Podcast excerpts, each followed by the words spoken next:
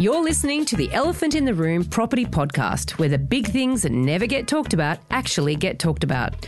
I'm Veronica Morgan, real estate agent, buyer's agent, co host of Foxtel's Location, Location, Location Australia, and author of a new book called Auction Ready How to Buy Property at Auction Even Though You're Scared Shitless. And I'm Chris Bates, financial planner and mortgage broker. And together, we're going to uncover who's really making the decisions when you buy a property. Don't forget that you can access the transcript for this episode on the website, as well as download our free Fool or Forecaster report. Which experts can you trust to get it right? TheElephantInTheRoom.com.au. Please stick around for this week's Elephant Rider Bootcamp. And we have a cracking Dumbo of the Week coming up.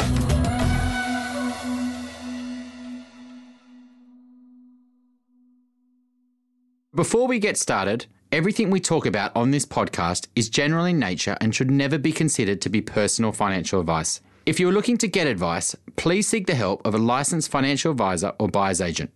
They will tailor and document their advice to your personal circumstances. Now let's get cracking. The real estate industry is fast coming to terms with how the coronavirus is changing the way we do business. Suddenly, property managers need to be up to date with government stimulus packages and be able to effectively communicate and support both tenants and landlords who are under financial stress. Overnight, auctions went online and sales agents had to cease holding open houses. They've had to change the way they qualify buyers and handle negotiations. Everyone in the industry has had to field an avalanche of questions from their clients, questions they don't know the answer to most of the time. And of course, they're also worried about their own financial position. How will they survive when commissions dry up, when falling rents erode their recurring revenue? When it comes down to it, are real estate agents really equipped to take on the role of trusted advisor in this landscape where calm guidance is so desperately needed? Here to discuss these issues with us today is John Cunningham, who has had a long and distinguished career as a salesperson, auctioneer, and principal of his own agency, Cunningham's, on Sydney's northern beaches. Now, John has made a significant impact on the industry as a whole.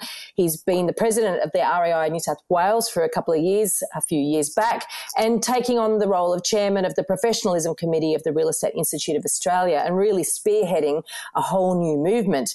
Now, you may recall our last interview with John back in episode 12, where we discussed the future of the real estate industry and the pressing need for reform. Well, it appears that the future is here. So, welcome, John. I'm looking forward to this conversation today. Thanks, Veronica. Thanks, Chris.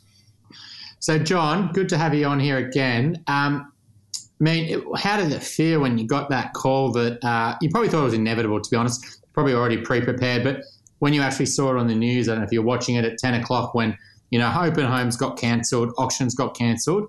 Um, was it a big freak out? How did your team react? You know, what's changed? Look, it wasn't a surprise. I mean, the reality was that it, we knew that um, you know there would be staged entry into uh, into a shutdown or lockdown. So the objective was to be prepared um, in advance for that, um, to actually have the team in in a, with a mindset that change is going to come at a rapid rate on a day to day basis, and therefore we have to adapt to it. So um, yeah, it wasn't like a shock. It was like, okay, now we move to um, plan B. We were in plan A, we now do plan B, and we thought about plan C and we thought about plan D. I want to know about plan C and D. What do you what do you think might happen? Well, plan plan C was, was where we are right now. Um, mm. You know, that's the you know the four stages of of, uh, of New Zealand are in plan D. Um, so it's like, okay, how do you, you, We understand that's how it's going to play out. Um, by studying and understanding how these things work. So therefore, you adapt your business according to to what you can control, what you can do, rather than what you can't do or can't control.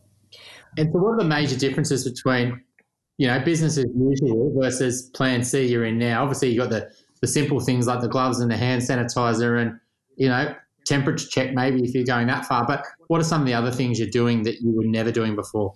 Look, I think the, the interesting thing is I call this as 1977 revisited. Um, you know, we are basically dealing on a, on a one-to-one basis. So that the concept of of the trusted advisor really only exists when you've got personal contact um, and you're you're dealing in a in a, in a service-based thinking.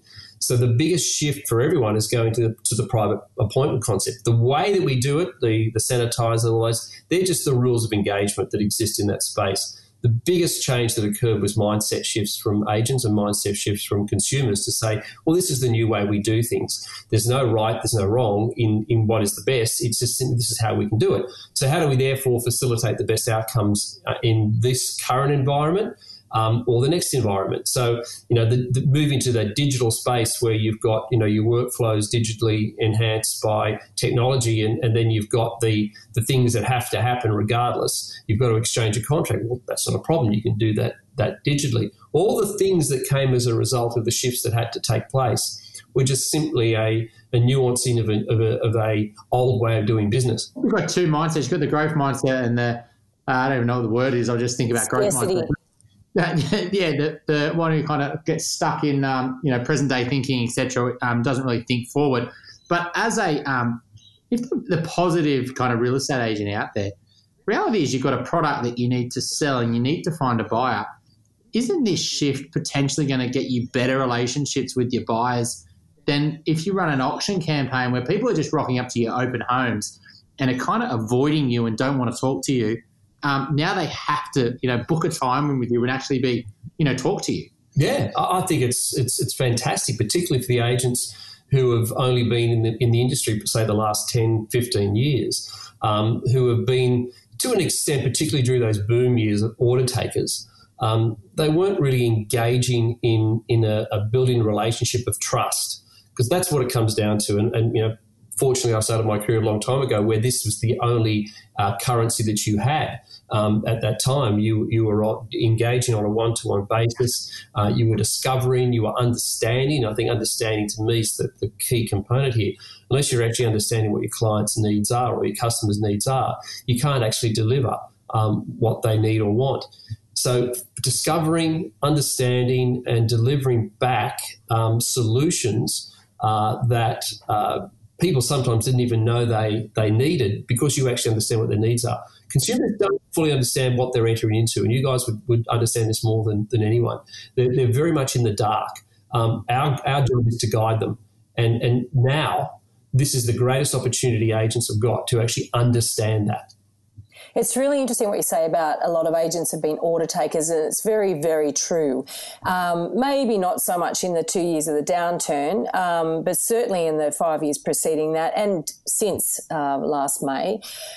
But what I'm finding is this real mixed bag in the agents that we're dealing with out there. There's those that relish, you know, and they just roll with the punches. It's like, okay, well, this is the new way. We've got to engage. We've got to ask more questions oh my god the buyers are giving us the answers. You know we're qualifying those those um, those buyers before we actually make an appointment because it's inefficient to let everybody who wants to look at a property come through. Um, and we ask them about their finance. We ask them whether they've missed out on other properties. We ask them exactly you know where they're thinking on this property and they tell us. And that's that's some feedback i'm getting from some agents other agents I'm finding are like their heads spinning. They've got no idea what to do. I guess if they're not being led by a, by a sales manager or a principal who understands what they need to do now, then they, it's really interesting seeing people who've only been in the industry in the good times because they they seem to feel like everything's going to fall off a cliff, and the, the, amount of panic that goes into some of the advice they're giving their their both the buyers and the sellers, it's just appalling. Yeah, look, it is. It's it is interesting because uh, what I find um, both interesting and frustrating, and I love turning you know frustration into fascination. That even during the boom years, and even during the, the times of, of low stock, high demand, or, or balanced markets, it doesn't matter what the market is. The market's the market. The agent has to ensure that they adapt to that market very rapidly. Mm. But probably more important than any of that is the fact that um, no matter the market, we should be in this discovery understanding mode. We, we, we don't really have an excuse. Even if you've got 50 people coming through a property, they've all come there for a reason. And we've got to simply do one thing, and that's to find out why they came through. Now, each one of those people, and this is how I viewed it, have a, have a, have a purpose in your business. You have an opportunity to find out what their needs are and look at it either in the short term, medium, or long term as to how you deliver solutions to those people. Mm. So this this to me is like nothing's really changed. Um, all that's happened now is that rather than trying to have expedient two to three minute conversations where you can get as much information as you can before you move on to the next person, you're actually going to be having 20 minute conversations where you are going to actually get to know these people. Um, and those people are going to be your future business. So nothing's changed. It's just the, the way that you're going about it. There'll be less consumers, so less buyers in the marketplace. They'll be still have a necessity or a need to to actually transact in some form. There are still sellers that will have that that need to transact in some form. And I was talking to someone this morning on a, on a, a webinar about this. I said, you know, the reality is we might have had 80 people come through a property over a, a three or four week period, and there's only one buyer that can buy the mm. property. Now we might have eight people that might look at a property over eight weeks, and there's still only one person that can buy that property. Uh, it's more likely that one person's within those eight people, or just sorry, just as likely that one person's going to be in that eight people is in the 80. So it's it's an interesting dynamic where we're focusing our energy into um, really discovering, and we call it, we, we're going to find our, our ready, willing, and able buyer list. That's our currency at the moment for potential sellers that has far more relevance than any marketing that we're going to do. Not dismissing the marketing elements, that they, that's changing significantly as well. Um, but it's when you actually get to find who these people are and you ask them the question, if I found the home of your dreams, the home that you've you've given me the, the, criteria that you want, even though you said you're sort of out of the market, if that property came up, would you like me to give you a call? Now, nine times out of ten, they're going to say yes. So the concept of discovering what people think they need and what they really need is to me where the great agents are going to shine at the moment. it's a really interesting point because what you're saying is um, potentially the number of buyers have left the market. And I'm getting the same thing on pre-approvals a little bit. Like um, a lot of people who were thinking about buying are saying, "Oh, I'm not really sure about it's going to happen and work and things like that." And I think you're talking to the same people on the other end of this, the transaction, right? And you're calling them and saying, you know, are you still in the market? And a lot of saying, well, no, I'm not in the market. But, and you're saying, you're flipping it on its head and saying, well, if I find the right property, you win. And they're saying, well, yeah, I am. So they're kind of convincing themselves they're not in the market, but really they still are if that green property comes on, which is really interesting. Yeah, I, I, without a doubt. I mean, it, it's it's been a you know a standard question forever and a day. It just has more relevance today because of people going, I'll go and sit on the fence, and you know, it's it's incredible and one of the again one of the um, the, the, questions you ask people, or, or, one of the, the realities that you make sure is clear to them. Do you realise that all the people who are sitting on the fence right now are going to come off the fence at the same time? Which is what we saw at the end of last year, of course. Now, yeah. with with that, but you know, herd mentality, social proof, all that sort of stuff, the things that we talk about in this podcast over and over again. Um, with that, how how is inquiry, um, you know, on the ground with you guys? I mean, I guess what would you say has happened to your your requests for appraisals, so potential new listings? What's happened for your your buyer inquiry? So, have you got any sort of numbers around that to give it give us a sense of you know the, the reality and the immediacy of this? Because we've got to remember that you know beginning of March, clearance rate was over eighty percent. That's a month mm. ago. Yep. Look, the reality is everything's changed. Um, you know, we, we look at last week, for example, and the number of inquiries we, we got. Um, there's two things. There's, there's, inquiries we generate, and there's inquiries that we that we get. So one's proactive, mm. one's reactive. Um, we generated more inquiries, um, and uh, uh, the number of actual reactive inquiries was down by 75% week to week. So we, we had one property the weekend before. We had 17 individual viewings of that property um, on Saturday week ago. Um, that same property the following week had two individual viewings on the property. It sold um, uh, as a result of the of the 19, you know, 21 all, all up. We ended up with two buyers. It's interesting. the ratio still haven't changed that much. Mm. Um, and we've had other properties where the last week we've had zero uh, reactive inquiry.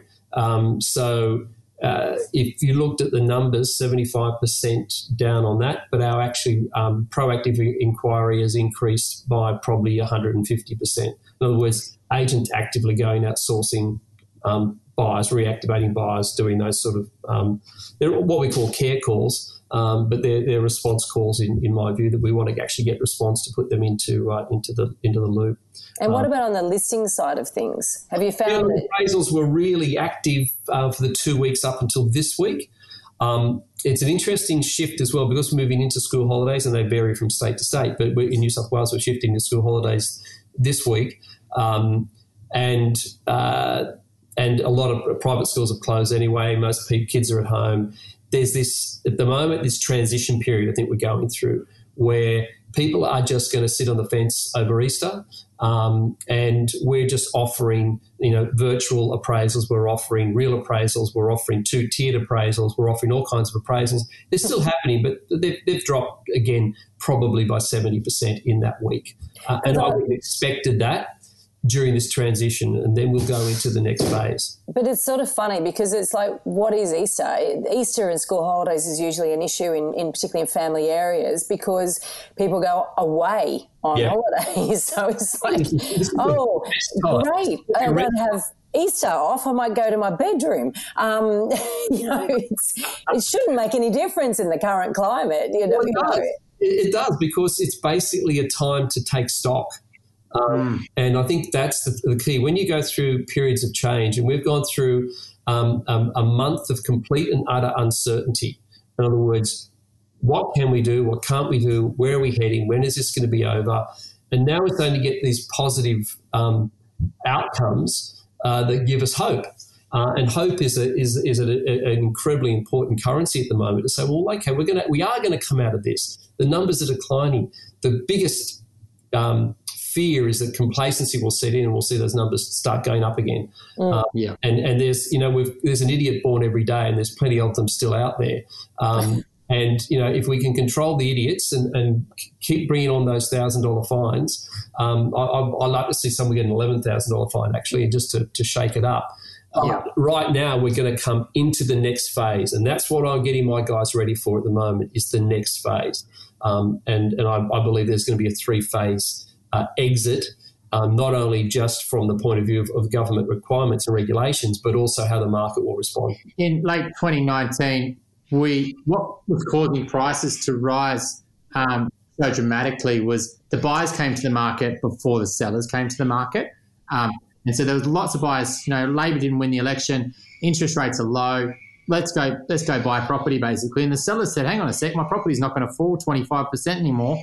Um, maybe I should try to do that upgrade. And there was this lag of sellers hitting the market. So, if, for example, those inquiries do come to sell at the moment, John, um, as, a, as someone with a, an abundant sort of growth philosophy across your whole business, which I assume that's the case, um, how, how are you actually saying to those buyers that don't have to sell, no, those sellers, do you basically say to them, look, you know, maybe we should just kind of watch and wait till the end of the year for buyers to really come back? I mean, the sellers that you know aren't going to go sell anywhere else and they're customers for life, what's some of the advice you're saying to them um, right now?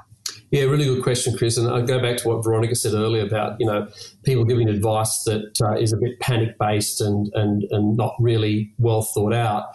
We're, we're giving um, our potential sellers uh, advice that starts with going through um, an understanding process of, of, what's actually going on first. Let me get let me get you to understand what's going on. Then let's look at what your options are. There's three options that you can do. You can go to market, uh, take a long view, um, and, and and see whether your buyer, that ultimate buyer, could be here next week, they could be here next month, they could be here in three months' time. So take a long view, but be in the market for that opportunity because yeah. property selling, the person that would love your home more than anybody else um, could have just sold their place the day before. Um, the reality of, of, you know that's why auction programs are only three weeks because you pack it in and there's plenty of buyers in, in the hot markets for them to actually activate a competitive environment. Clearly, right now, if we can create an environment where there's two buyers, which we are still creating, um, we get the best outcome. But we're still getting the best outcome with one buyer because it's about desire and what they want. That's, that's step one. That's option one, I should say. Option two is look, you know, if you're in no hurry and you want to wait for the market to um, to change and be in that marketplace, that's great. That's that's not a problem. Let's look at the consequences of each step. So that's the consequences of that step are what's the worst thing that can happen to you right now? That's a, an, a, an open question. What's the worst thing that can happen to you? The answer is quite simple: is the market doesn't change, it stays the same. That's the worst thing as a seller that can happen. On the flip side of that, the market may decline. You sell now, you're ahead of the market when you go to go to buy. Um, the market's not going to be rising, so we, are not we're not going into a space where that's a concern to any potential seller. Um, sell it on a delayed settlement, sell it, sell it, um, and then go and rent somewhere. There's plenty of rentals out there um, because we can still move home. So therefore, it comes down to well, what's really driving their decision to to sell? And I, I talk a lot about time. You know, we've only got a finite time on this planet. Um, you know, do you want to wait another year, or do you want to actually make the move now if, if we can achieve the right objectives for you?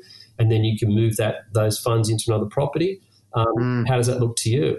Um, so it really is making sure they understand the the drivers and understanding the pros and cons of it, and then we can actually say, okay, does any of that make sense? Would you like? this is one of the key questions.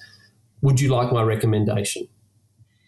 Right, because they're wanting guidance. They're wanting to know that you have the solutions, that you know what you're doing, and that your advice is based on good facts and figures and skills and knowledge, and therefore you're worthy of their trust. And they go, Yes, please, what, what do you think I should do? You can only get there when you've gone through that exercise. And, and that is that is to me what uh, being that trusted advisor, that guide on their on their property journey is all about. I'm interested to know what's actually happening with prices because you say that you know good outcome is when you've got two buyers on it. Um, uh, or one. And, and I'm seeing a mixed bag. What I see in a transitional market, and you use, you use, use that word, and I use that word as well, is I see inconsistencies. And there's inconsistencies for a number of reasons. One is because you've got uh, owners with different levels of motivation. Some may have been caught in the crossfire, i.e., they're bored already. Um, others may not be in that position, but they do want to move, but they don't have something to move to. So they're going to hold out more than somebody who's already bought, for instance. So you've got different owners with different uh, individual pressures. And then you've got different agents saying different things. So if you've got trusted advisors who are asking them lots of questions and going through the different scenarios with them and helping them understand the, the consequences of each each approach versus those that are basically, you know, quick, quick, quick, sell now before it all falls off a cliff. It's never going to, you're never going to be any better than now, etc., etc., etc. There's plenty of that going on right the minute too. Oh. So yeah, so what? And then buyers, of course, are then are then out there dealing with these agents and getting these mixed messages from different agents. And so we're seeing some, yeah, we've, we've been in some competitive situations on some properties. We've seen some properties sell for a reasonable price, some sell for a little less than we would have expected. Um, others just not sell there at all because the owners are, are, fixated on a price and they're not they're not meeting the market. So w- what are you finding, I guess, on the ground where you are in terms of the prices that you're getting today that you might have got a month ago? Yeah, uh, look, it's definitely changed. There's no doubt about that. We've got some results that I would say, again, it's sporadic. It's sporadic. Um, you, it's not consistent at all. We, have got some sales that I would say haven't changed from a month ago. Um, and again, we were pretty peaky figures a month ago. Um, others, um, we have had seen some where there's been uh, sellers who have needed to sell because they've bought and, and they've probably come off 10% just yeah. purely out of the fact that they wanted to transact. Yeah. I would say if I took a general view, an average, it would be around 5% um, at this point in time. Um, could it continue to go down? Absolutely, it could. It could. We could see a, a 10% across the board. There's economists pitching 20, 30%. I don't see that. Um, just due to the fact that we'll go into a bit of a hiatus at the moment with buyers and sellers in less um, numbers. Mm. But when we're talking to buyers, the, the, the, the interesting thing is that there's, there's, there's sort of always two types of buyers. There's the buyer that really wants the needs to do something now. Um, they're actually more emotive and they're making a decision. They might have already sold, they need to buy, or they can go and rent. That's a choice. Um, most people want to be in their own home. So mm. they're, they're, they're buying at the moment and they're saying, absolutely, if I find the right place, I will I will be diving in. Um, there's opportunists, um, and it's it's interesting. You know, when's the best time to, to buy when, when there's a crisis? Um, is it is it at the beginning? Is it in the middle? Is it towards the end? Um, and you know, those opportunists will make their own decisions. I'm not going to um, uh, have any conjecture on how what is what is the best time. Um, but usually, most opportunists think who think they're opportunists aren't. They miss it, as you probably guys would well know. Yeah. They Yeah. also join the the throng at the end with everyone else that's come back off the fence. Well, they buy garbage. You know, they're, they're so focused on a bargain that they actually lose sight of the actual asset itself. So for us at the moment, it's really understanding what those buying drivers are. So again, we'll be dealing with less people, but we'll understand them far more. Um, but also give them information that will enable them to make a good decision. So the influencing that we're doing right now um, is is about saying, okay, have you thought about this fully? Uh, you've got your finance in place now. You may not may not get that same finance in three or six months' time, depending on on on our on our fiscal position at the time. So think about that. It, it, you may not be able to get what you need. If you're in a secure job, you're both in good jobs where there's no issues in relation to um, uh, you know have been stood down or having your hours reduced. Um, factor that in as well uh, right now. So it's making people aware of um, of the environment they're in, uh, and then they'll make a rational decision. Yeah, I think you're 100% right. I think the the people who are probably in a bit of trouble here, on, and you probably got these clients on your books that um, did buy before selling, um, and you know they bought and they you know maybe in February and then they listed their property in March, um, and things just aren't going well. And I think they're the ones who are, you know, unfortunately going through a lot of stress right now, where they have to meet the market. Um, there's a finite time on how long they've got to meet that market as well, and um, they're potentially getting opportunists and lowball offers. And um, are you, how, how are you dealing with those clients, John? Have you got a few of those, or are you seeing that? Look, look we are, and, and they're definitely they're they're in, in that stress mode. Um, and you know we're, we're making sure that they're working with our brokers to to look at solutions. Um, Yeah. Due, due to the fact that, that you know the banks are coming to the party in, in deferred payment plans and things like that. Um, the, the op- the the concept of bridging finance today is not like it was when when I started out when interest rates were 17, 18 percent. Um, you know this this is a great time to actually get get some bridging finance if you can get it and, and say okay well I'll I'll I'll take that three months with the bridging and I'll cap it onto my um, onto my loan and I'll figure it all out later. Um, you know, we're, making sure people consider that rather than walking away from deposits. You know, that that that just leads to a truckload of pain um, and uh, and potential court action and all kinds of messy situations. Rather than saying, well, let's see how I can fi- actually finance this thing um, over a six month period. Um, and, and see how that works. It, it's just going to be an extended loan option or a, or a, a higher repayment option down the line. Um, so yeah, making sure they're getting the right advice, um, and bearing in mind that we're not giving them that advice, we're heading them to people who, who will give them that advice. Um, but it is it, it is it's they're the ones in stress. Um, so they're either going, okay, I'll take the hit now and and cap it onto my um, my new debt, um, Yeah. or I'll carry this property and, and try and sell it in a better time. Um, you know, all each one there's there's not a, a, a um, the perfect outcome, but there's an outcome. It does lead into uh, another side of this equation, which is the rental side of things. Because obviously, if that's going to be an option for people, they've got to be able to think, okay, well, now I need to rent the property out for a period of time, or maybe they don't, I guess. But um, what, how are you, I guess on the tenancy or the property management side of the business, what have been some of the the hurdles and the challenges that your property managers had to deal with that you know you've never come across before? Yeah, well, the, the reality is we haven't. Um, in even in GFC and, and those those times, it, it wasn't about rent um, negotiation. It was about at the end of the lease, they're either going to stay or they're going to or they're going to break lease or, or they're going to renegotiate the lease at the, the at the end of the lease. This is an entirely different world. Um, and to me, uh, we've had a couple of landlords say, "Oh, look, I, I just you know, with all this going on, I think I should manage the property myself." And that's the craziest concept for anyone to do right now to manage a property themselves. So we had to explain to them what that means and what they're getting themselves into to do that for the small saving that they're going to make on our on our on our fee um, for them to actually embark on the journey for the next six months um, with what's going to happen um, would be the, would be insane.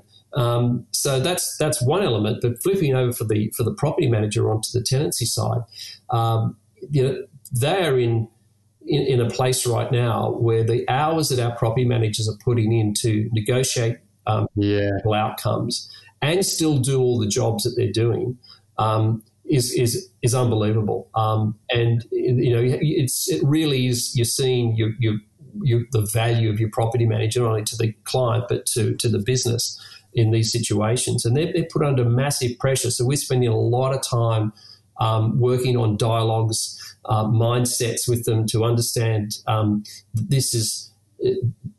People might be under stress, but you're there to help them. Not that you're not there to be abused or in, the, in, in that in that sense. You're there to help them. They have to understand that you're there to help them. So, you know, in our business already, we've got 7.5% of our, of our tenants have requested help. Um, so far, we've had 5%, oh, sorry, about 70% of, of those landlords have agreed to terms. Um, we are waiting on the other 25% to come back with the detail. We believe some of them won't come back with the detail because mm. They've been opportunists. Um, I don't like to say that, but but some people are opportunists in these in this environment. Um, and so, therefore, you know, they have to understand that it's like applying for a property for lease. Uh, you have to supply information for the landlord to make a decision on you. In this situation, it's exactly the same. We need this information to enable the landlord to make a decision. The landlord might even actually be worse off than you are. Um, so yeah. we're, we're, going to have to work through this and, and, come with some solutions. We're still waiting for the state government to, to come back with their decision, which we're now expecting to be Saturday or early next week. Um, so those pressures on the property manager uh, and the communications that we're doing to both our landlords and tenants have to be very well thought out um, because the last thing you want to do is get criticised for your communications, and we've we've had um, some of those already. In, in, you know, here's a list of government things you can do.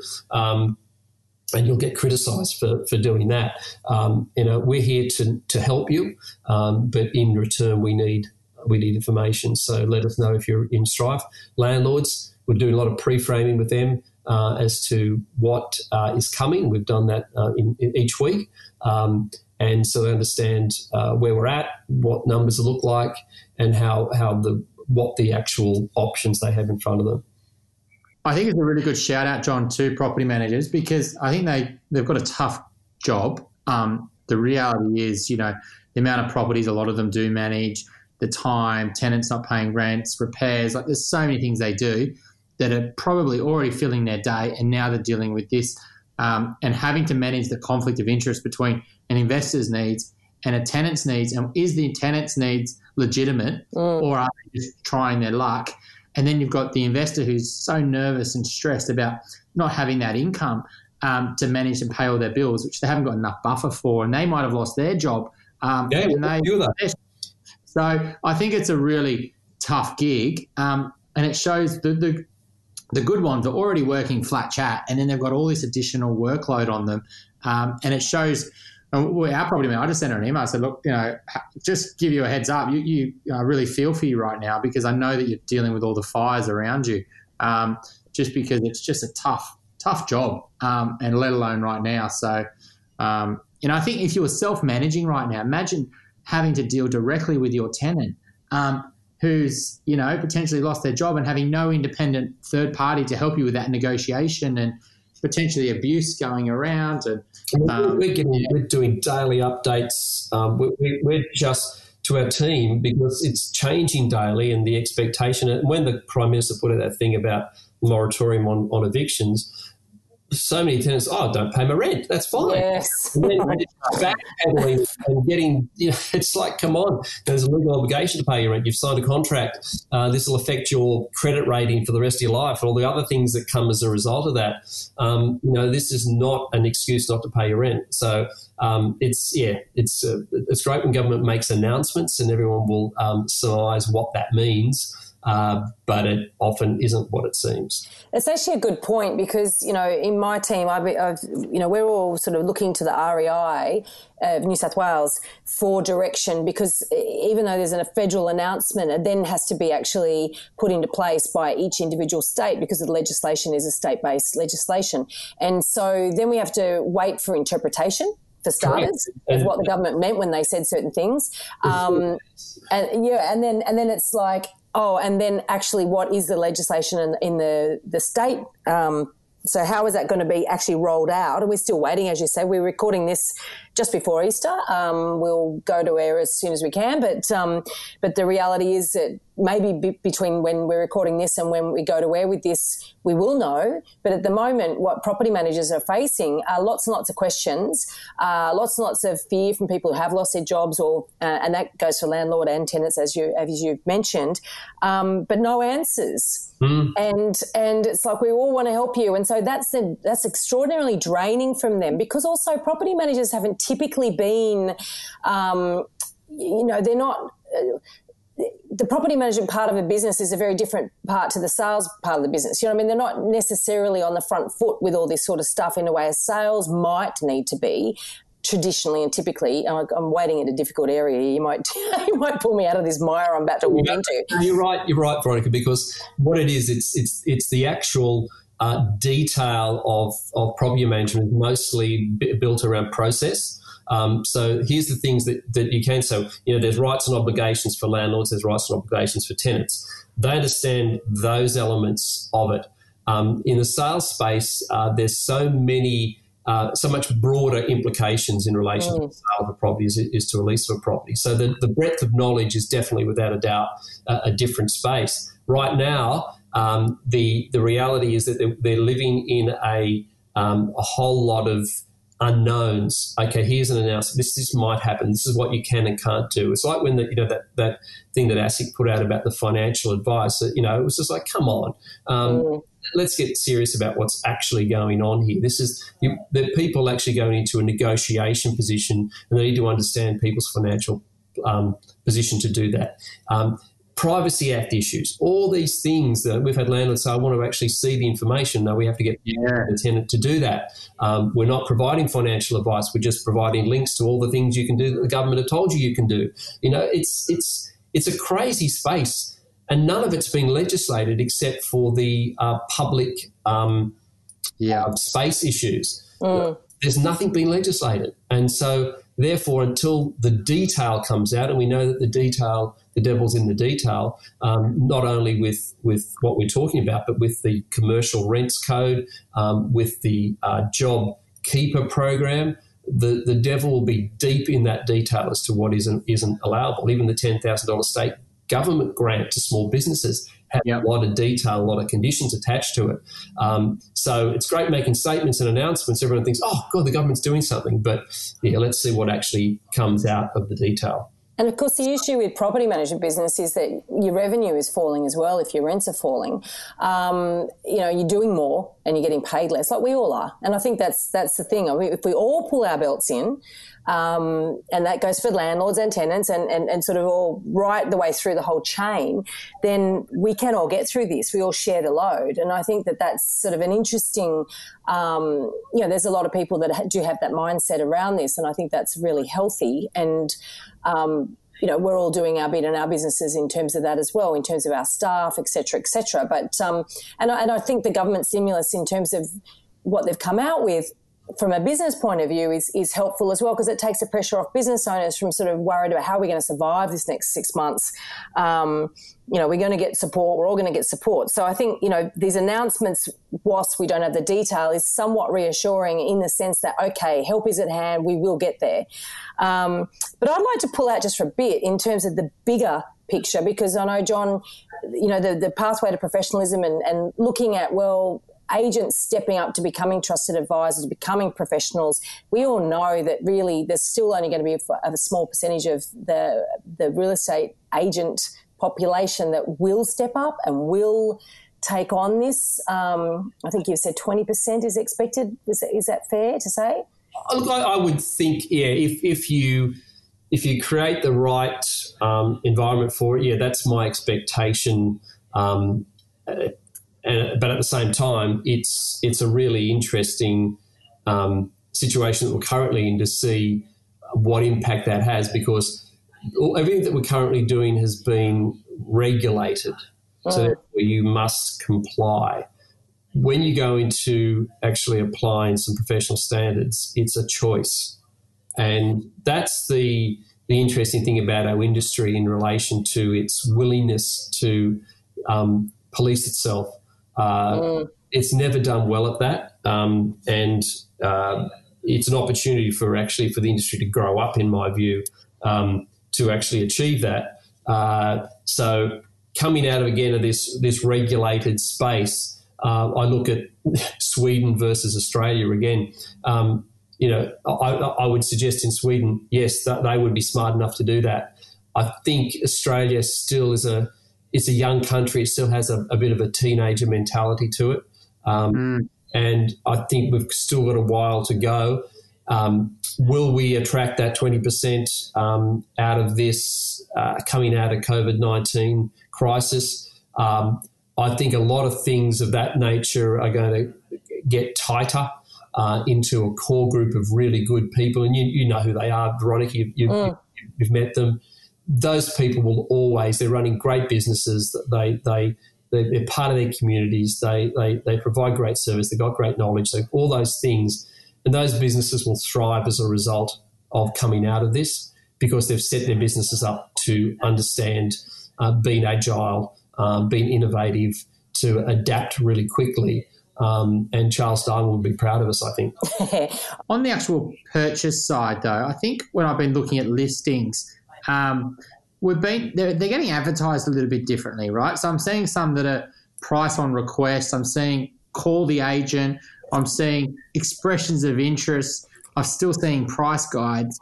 Um, do, do, you agree, John, that the way that they're positioning, uh, even just asking price, um, is is kind of get shown on properties? Uh, is things changing in terms of how you're marketing the properties to create that sort of smoke and mirrors um, uncertainty around the price to create competition, etc. Like, are things changing there, John? I think um, what I've observed in the last couple of weeks is a complete mash of um, the way people are seeing uh, the way to how they're interpreting the best way to market properties.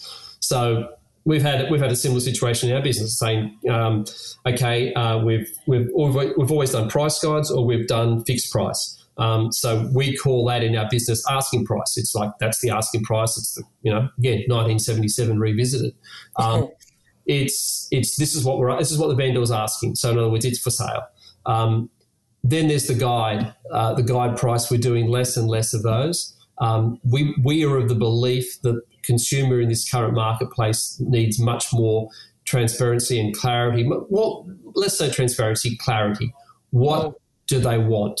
So in this marketplace, I know, for example, I think Beswick Whitney have done that. Um, they've they've gone to majority asking you know, fixed prices. They're not doing any auctions. Um, it, it's it's about going well. What does the consumer need right now? In my view, and what they need right now is clarity.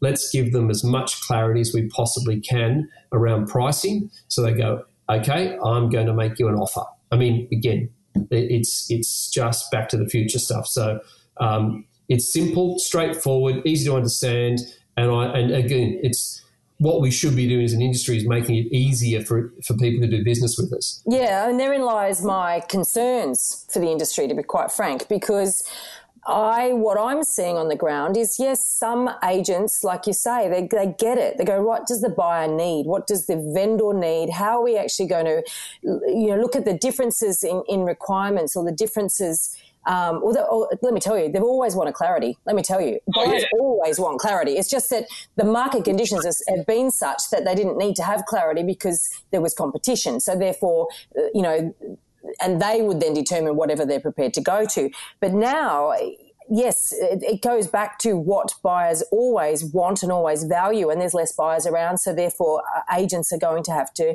to deliver if they want to sell a property.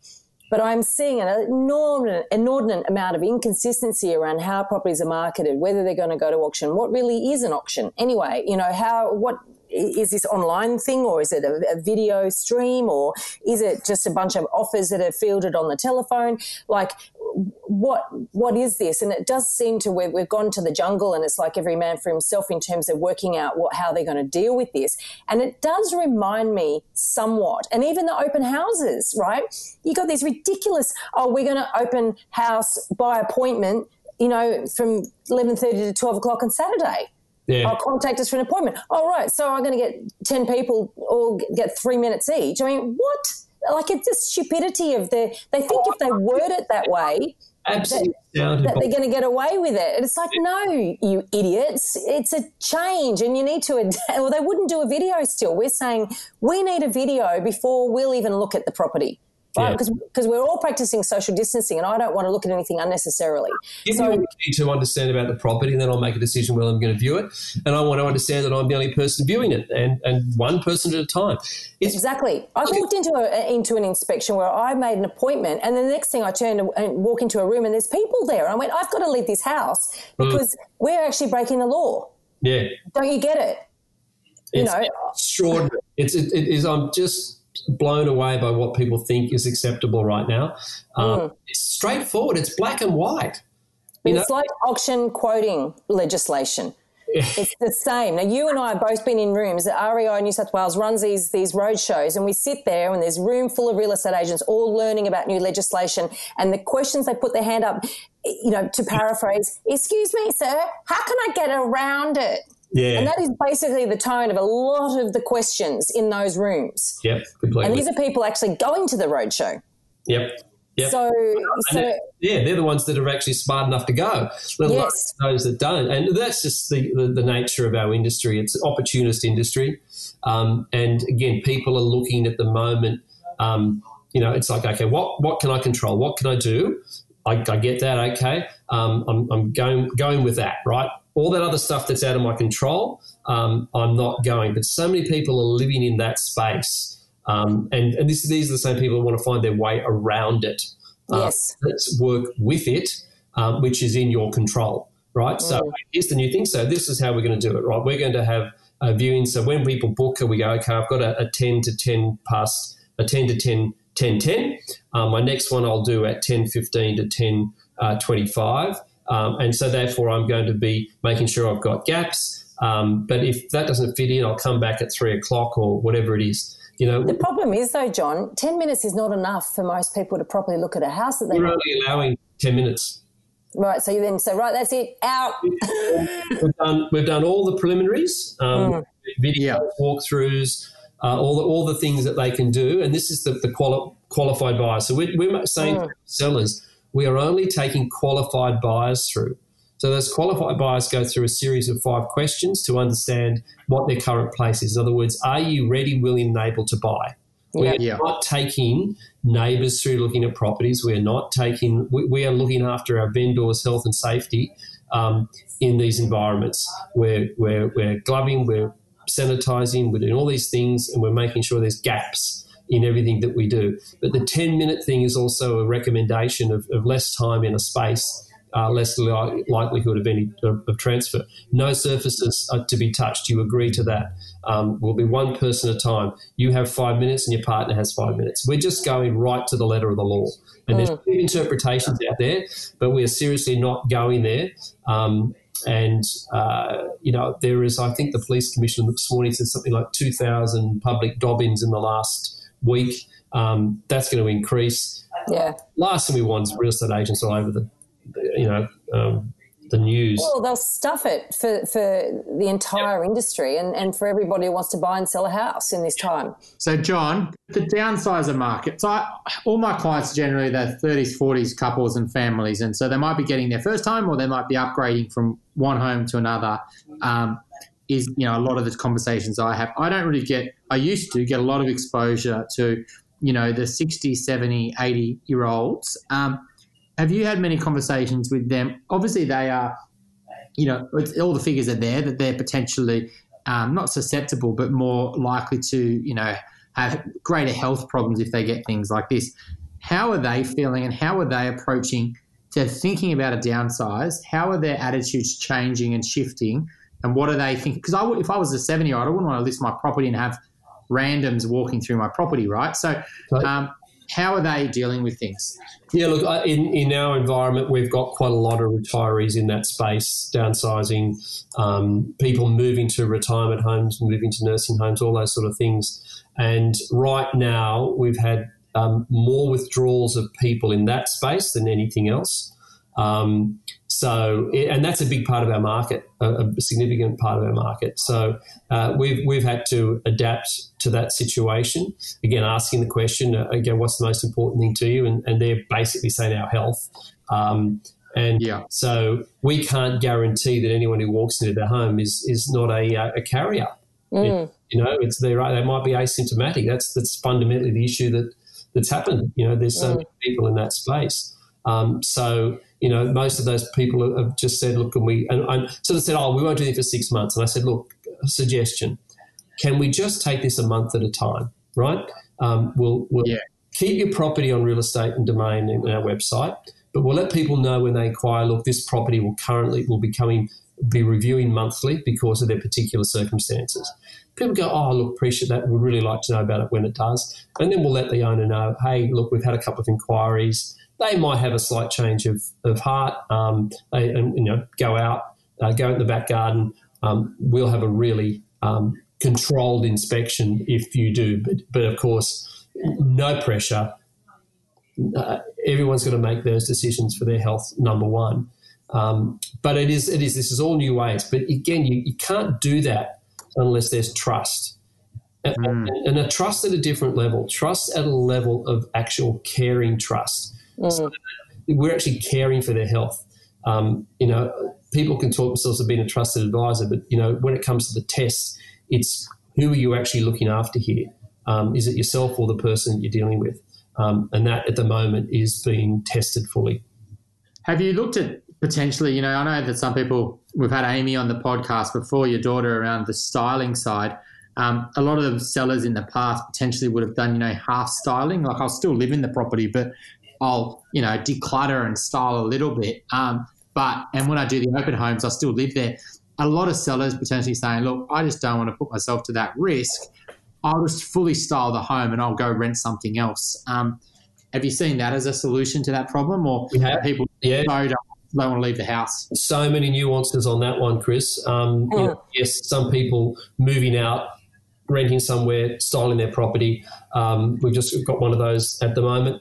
Um, we've got uh, a shift in, particularly for the stylist perspective. They're, they're going, oh, how many places we're going to go into? What are, we're picking up, dropping things off, which we've sanitized and all those things. When we pick it back up, mm. yeah. how safe is it? Um, so we've we're, the concept of a partial styling has gone through a, a complete overhaul. Um, to we're, we're, having styling kits where the styling kit will be delivered to the property. The owner will install them um, based on the photographs the stylist has provided as to where they should go.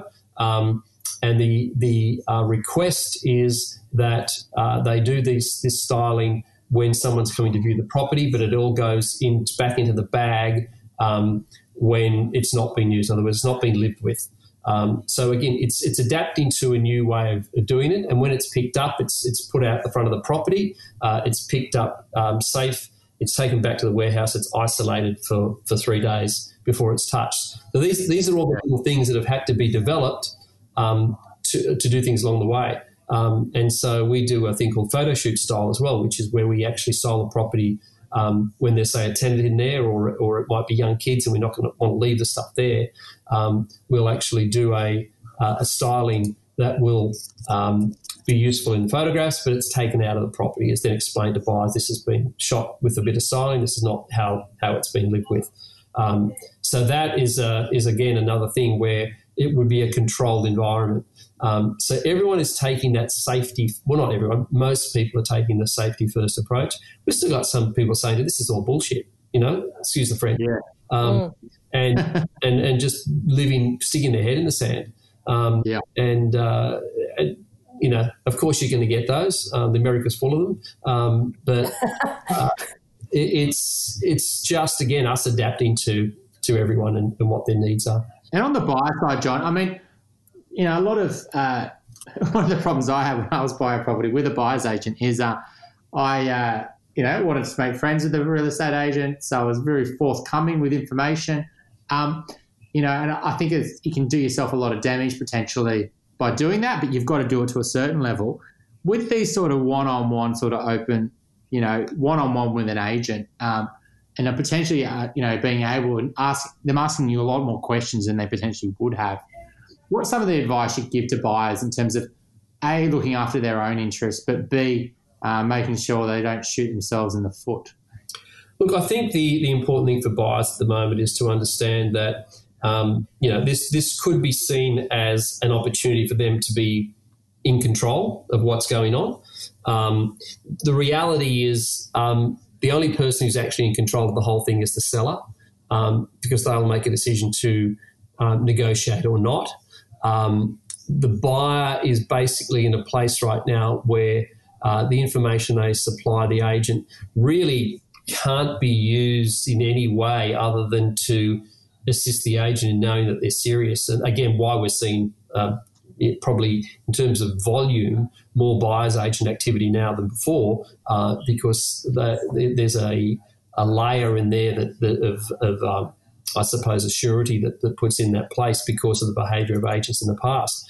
Um, but I would I would not be giving any advice to buyers at the moment to hold back. Uh, I think agents are really looking to for, with for people to work with um, to put forward off market opportunities, to put these changeover things into place. And you'd want to be in that realm. If you're an actual ready, willing, and able buyer, I think at the moment um, you you want to give as much information to the, to the agent that will enable them to say, "You are ready, willing, and able to buy. I'm going to work with you." I don't mm. think it's it's there's going to be a request for actually let me see your your loan approval I have heard of that, but I, I don't think that's that's to that level. It's like, uh, you know, yeah. you, have, you, have you got a pre-approval? Are you ready to act? If this is the right place, what sort of time frames are we talking about? All that sort of stuff. Um, so I would be just really open if I was a buyer at the moment to saying, okay, what's the needs? And I think you know what they're also going to find out. They're going to find out who the genuine agents are and who who are, who are the, the, the shallow agents. Uh, yeah, it's, it's, really going to be obvious in this in this current marketplace, and those agents who are not abiding by the rules immediately be wary of.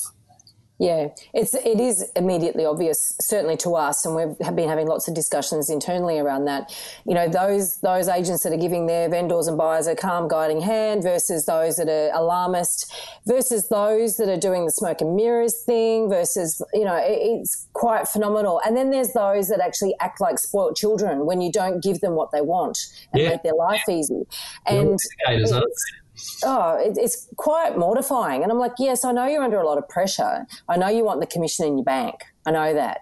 But that doesn't mean that we're going to pay you whatever price you think. And mm. it doesn't mean we're going to pay you whatever price your vendor thinks. You know, we're going to make our own assessment and guide our clients accordingly. And um, yeah, some of that petulant behaviour has actually been rather interesting, I have to say, to observe. And I think, oh, you don't belong in this industry, really, because this is, these decisions are far too important for, to have someone like you trying to, to influence the outcome. Yeah, look, it's, it's that entitlement um, behaviour that, that really irks me. Um, and I just don't know where it's come from. I think whether it's upbringing or, or what it is, or whether it's how they've been trained in the industry, but just blows me blows me away. Um, this this is no one's entitled to anything. It's, it reminds me of a, of a quote. I think it's Abraham Lincoln, but don't quote me. Uh, where it was said, um, "Freedom um, is not a right. Freedom is a reward or a gift for um, honouring and following the rules of the land." Mm. Uh, and it's, mm. therefore it's it's like your real estate license. Your real estate license is a is a gift um, for you, and if you get the freedoms to act in that space, so long as you abide by the law. Yeah, yeah. And the law is quite clear. So you know this ducking and weaving and bending and smoke and mirrors and all that sort of stuff that's happened in this industry is appalling because it's it's just an abuse of the freedoms that we have. Yeah. So on the seller side, um, you know, I think anecdotal, and Veronica, you'll see this as I'm a little bit, you know, guiding buyers who are going directly to buyer's agent, which are going looking at properties or they're going themselves. So I'm hearing it secondhand a little bit, but it makes a lot of sense at the moment for off-market transactions from a you know an outsider's point of view. A because you stop lots and lots of open homes. You know, you potentially get the seller's vendor price fast without all the uncertainty. Um, are you seeing, you know, potentially off markets rising as percentage of your sales? Um, are you potentially encouraging them? And Veronica, I guess on your side, are you starting to see agents offer you a lot more of them? Yeah, absolutely. I mean, that had already changed.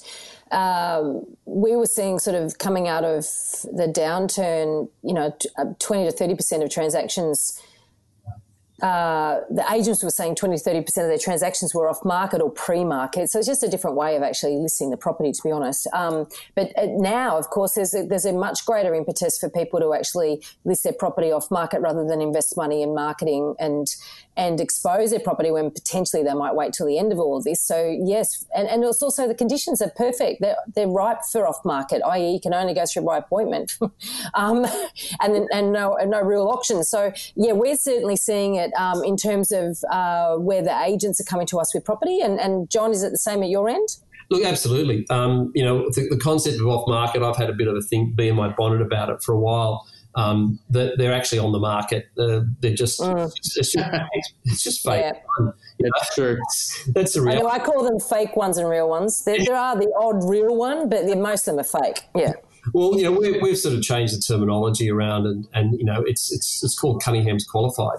That's this is we're, we're bringing only qualified buyers through a property that hasn't actually been um, put on uh, phase one, which is um, going to the web. So um, mm. as soon as you put it on your website, it's on the market. Exactly right. is it hasn't got to that point. It's it's top buyers basically. It's dealing with mm. buyers, ready, willing, enabled buyers. Uh, again, why we're building the list. Uh, build the list, service the list. It's it's pretty simple. Uh, consumers want to see that list. They want to understand that list. Um, but that list has to be real it's got to be acted on. Um, mm. Yes, Chris, the numbers are increasing and will be far more important in this current environment, um, particularly with that bunch of vendors I talked about that are sort of saying, well, um, okay, if the right buyer came along and the right conditions, would you sell? Absolutely. We'll stay. Let's stay in this this pre-market phase. Let's actually yeah. sit here. That we're only going to bring serious buyers to you, but you've got to have an agency. You've got to have a contract, and therein lies another problem. Um, yes. um, this environment is going to be rife with illegal based showings. Um, yeah. And, and just to make that clear, that means if you don't have an agency agreement, you don't have a contract of sale, you're not meant to be showing the property. Yeah. Um, we're often going through properties where there's no agency agreement, there's no contract of sale. And, uh, you know, I just scratch my head because the contract of sale thing is important from a buyer's point of view because if you are the only person or you're part of a handful of people and you're ready, willing, and able to buy, as, as John says, and there's no contract, you can't buy it. And so then over time, one of those other buyers who wasn't ready, willing, and able could get ready, willing, and able. And all of a sudden, you got competition that wouldn't have been there had the actual agent had the contract in the first place. Yep. So, yep. Um, and then there's the agency agreement issue as well. And, and I've been through properties where they, there wasn't an agency agreement. We subsequently bought it through a different agent who actually listed it. And I'm like, well, you didn't have one. So, you, you, you know, you're silly, really, for showing me through it. well, I think um, that's really interesting. I mean, there's no excuses really for not having a sales contract. I mean, reality is a conveyancer or someone can set that up in 24 hours, oh, really. um, look, it's look, we, we don't don't tell anyone. You know, the, the interesting thing with fair trade is. Um, there's audit trails all over the place in emails, text messages, phone calls to people. Um, yeah. Contract that's dated a week after it was showed. Uh, yep. It's just a crazy thing. And, and, you know, fair trading, we were actually going to do a, a bit of a, a, blitz on it until this hit, hit um, uh, to sort of say, hey, you know, again, there's a lot of agents who've come into the industry in the last five years or more who don't even know about it. They simply yeah. don't know yeah. the rules, don't know the laws, and again, it's an abuse of the freedoms that have been given. Um, well, they're probably doing it, so they've just doing what they do, and then it just you know keep flowing down. I think you came up with the off-market versus on-market name. Though I reckon it was realestate.com.au or domain, right? You're not on the market unless you're uh, on their portal. That's classic.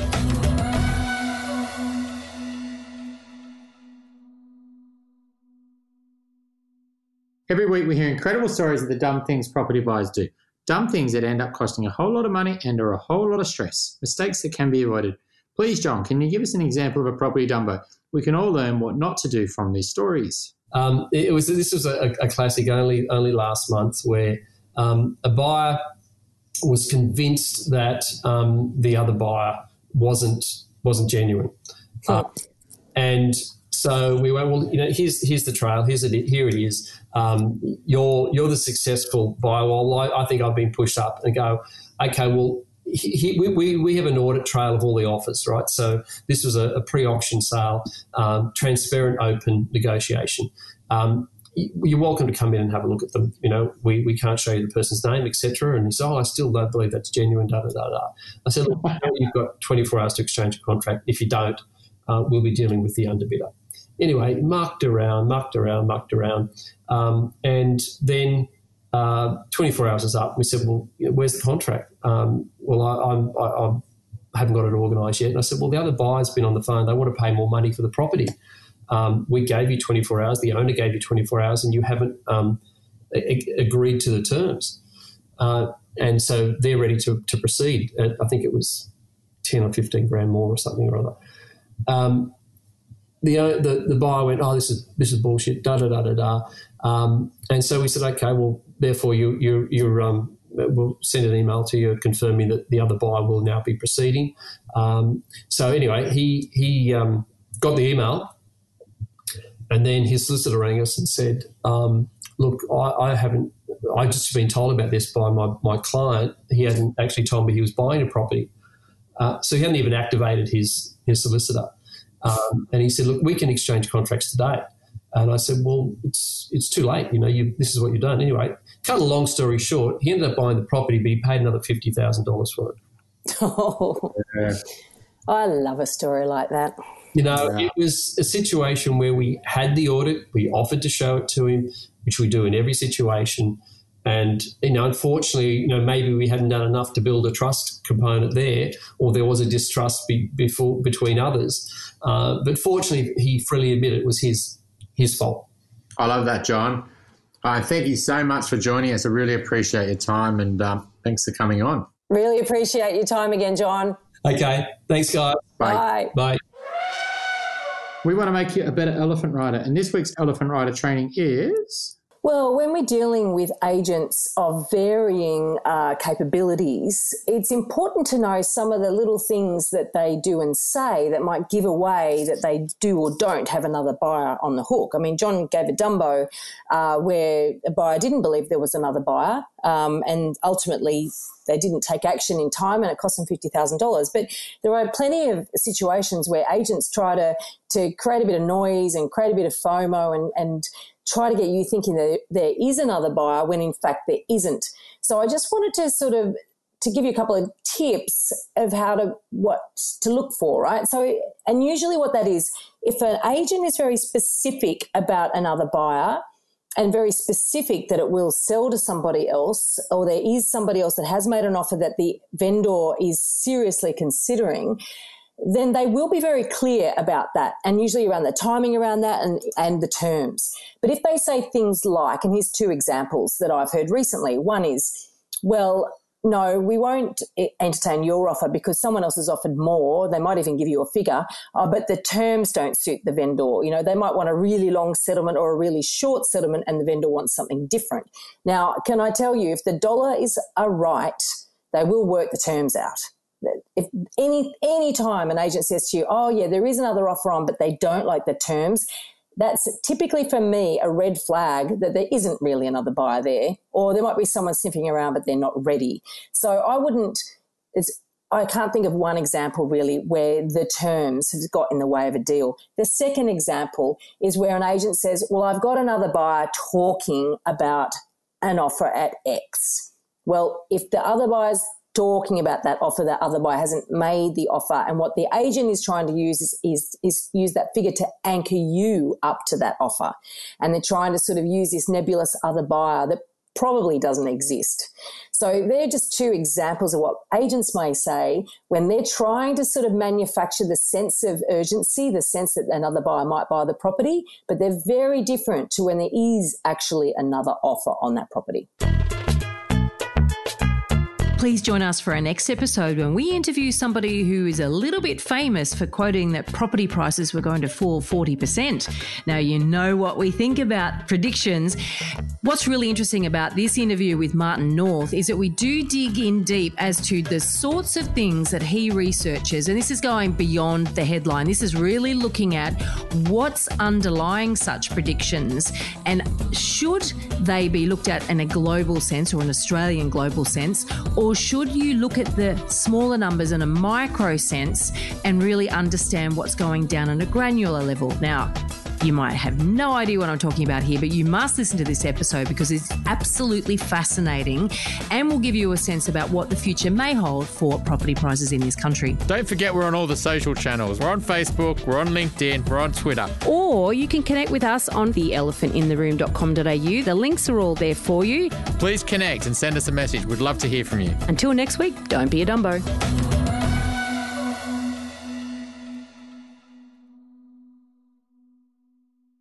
Now, remember, everything we talked about on this podcast is general in nature and should never be considered to be personal financial advice.